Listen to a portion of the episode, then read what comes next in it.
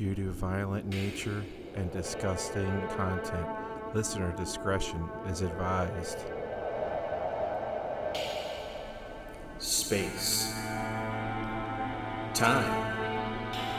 Reality. Everyone has their concepts of these, but um, are they actually true? What if I told you that all those terms, all those concepts, are about as fluid as water? This anthology series contains stories that flow between them like a wandering river between the mind, the body, and the soul. Boldly influenced by the powers that were, the powers that are, and the powers that will be. This is Dark Charm Presents. Season premiere, Episode 1 The Boogeyman.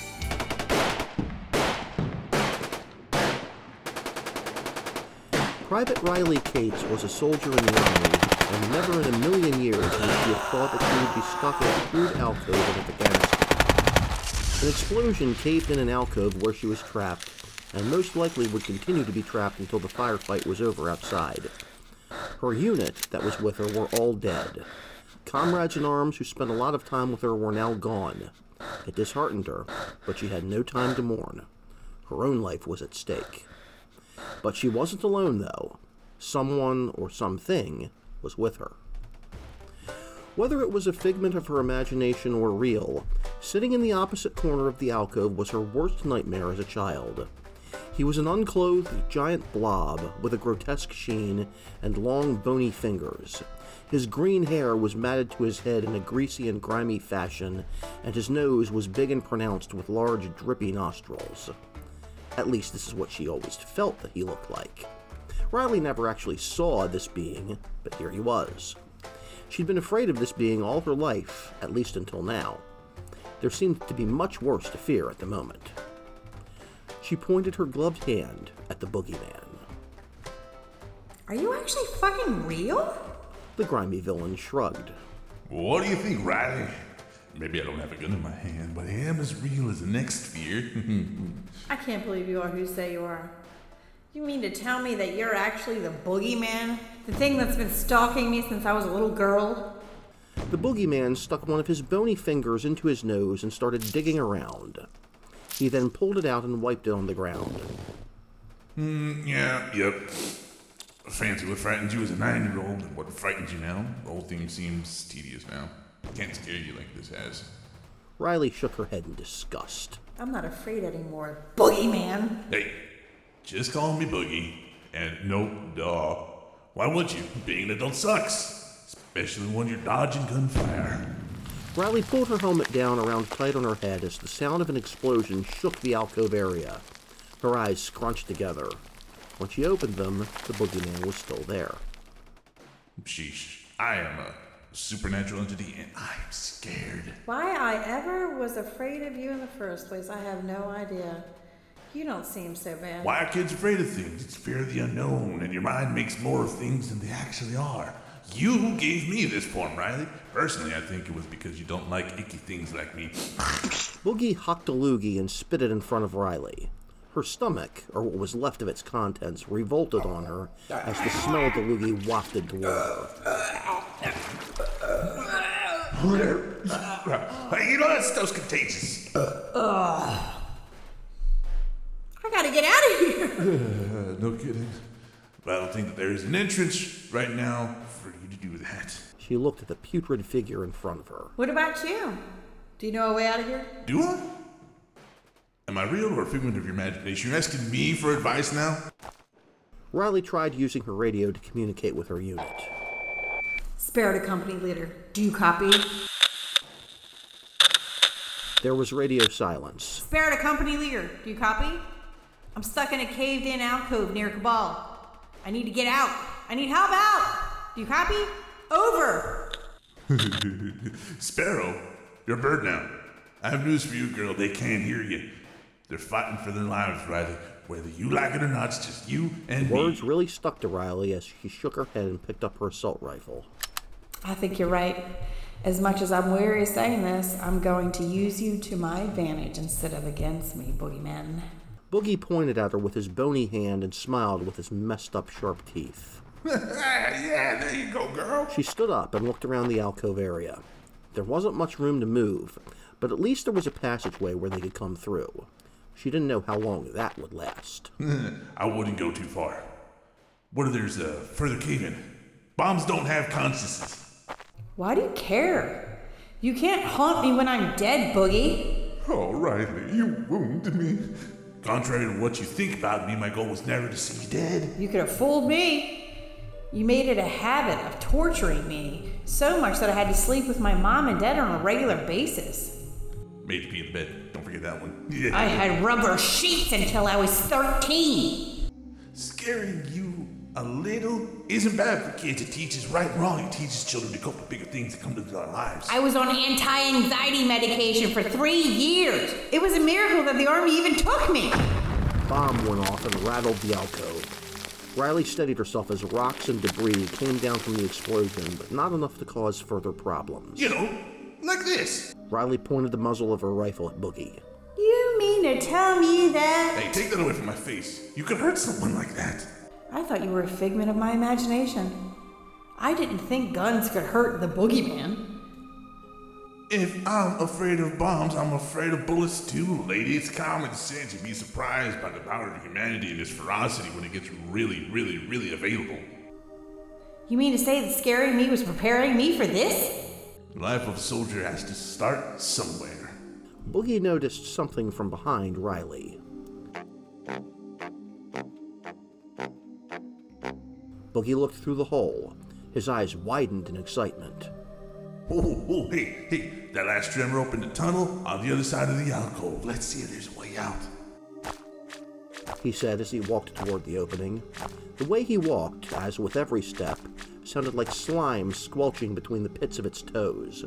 It was disgusting, but Riley didn't care at the moment.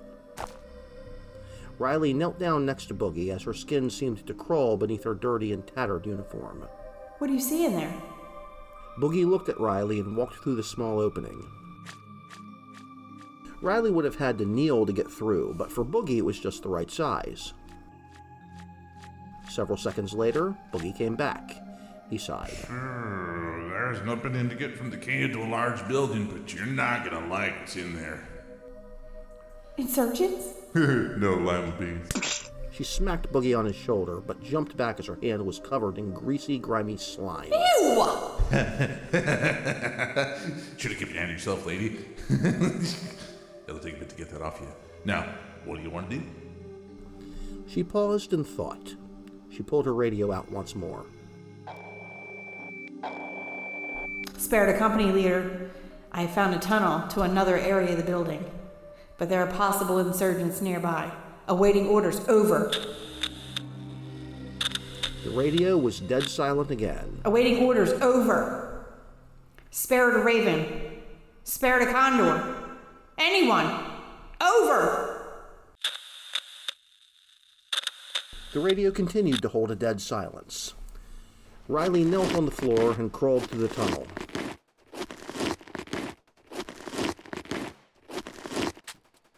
She ended up in a large museum style building with a high roof. She could still hear the sounds of gunfire and explosions outside. Inside, she could hear the voices of several men talking in Pashto. She got out of the tunnel and hid behind a large part of the building that had already come crashing down onto the floor. Boogie waddled behind her, but stood out in the open. Get back here. He turned back toward Riley and smiled. He mouthed to her. I'll be okay. Let me take a look. To the chagrin of Riley, Boogie waddled his way over to the men who were sitting on the tiled floor. It looked as though they were praying from Riley's point of view. There were no prayer rugs, no overt showy chants like how she used to see on television. The men had no weapons. They weren't insurgents, as she knew them to be. These men were just Muslim men who were caught at the wrong place at the wrong time. They were terrified, and they were praying to Allah for their safety. It showed Riley that deep down, even amidst the differences in cultures, humans were still human. Hey! Hey! You want me to scare him? I think that would be a grain of salt in the ocean, Boogie. They're already scared. What would you do to make them even more so? So forget about it. You're not hurting anybody. Are you sure there aren't insurgents? Did you see anything with weapons? No. Well, that doesn't mean anything, Riley. It's what's on the inside that makes them monsters. Riley had been hearing that rhetoric for years.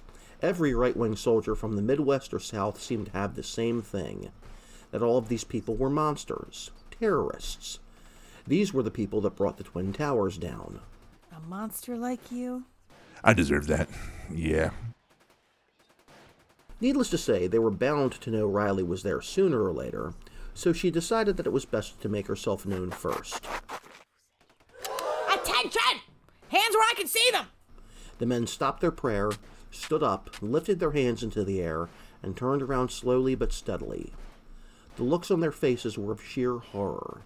She walked up to them, but kept at a safe distance. Do you speak English? The men looked at each other and nodded. Yes, we know English. No good, but no. Riley broke out into a cold sweat. Are you okay? What do you think, madam? They didn't mean to reply the way they did. They wanted her to understand that the fear that they were feeling as another explosion came crashing down into the area. This time it blew away the side of the building and sent rubble and debris crashing down. Luckily, the men were able to get away from the blast, but Riley was knocked unconscious from the debris. Even in her helmet, she couldn't stop being hit hard.